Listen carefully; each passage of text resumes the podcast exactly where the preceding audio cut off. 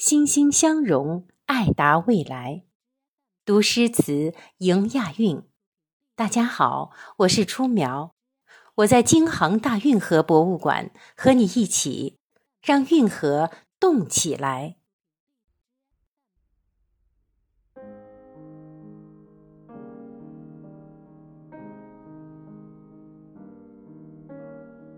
竞走，本是诗十首选二。苏曼殊，屋舍凌波积似雪，青池红叶所题诗。还清一波无情泪，恨不相逢未剃时。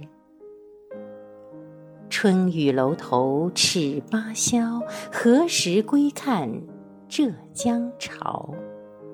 芒鞋破钵无人识，踏过樱花第几桥？有情无爱西陵桥南，三披袈裟五戒四犯，浪迹青楼鸳鸯蝴蝶，终日混血难舍成缘。这些都是苏曼殊。苏曼殊能诗善画，通晓汉、日、英、梵多种文字，多才多艺，别具一格。曾为《明报》《新青年》等刊撰文。他是世人眼里的情僧、诗僧、画僧、革命僧，三度剃发出家，袈裟披身却是青楼常客。西装革履，却总念佛诵经；青灯古佛，却从不离酒肉。他是黄宾虹口中仅凭几十幅就抵得过我一辈子画的人。他是陈独秀眼里不可多得的清白之人。他是鲁迅公开承认的一个特殊的怪朋友。他是郁达夫评价。由浪漫气质而来的行动风度，比一切都要好的人。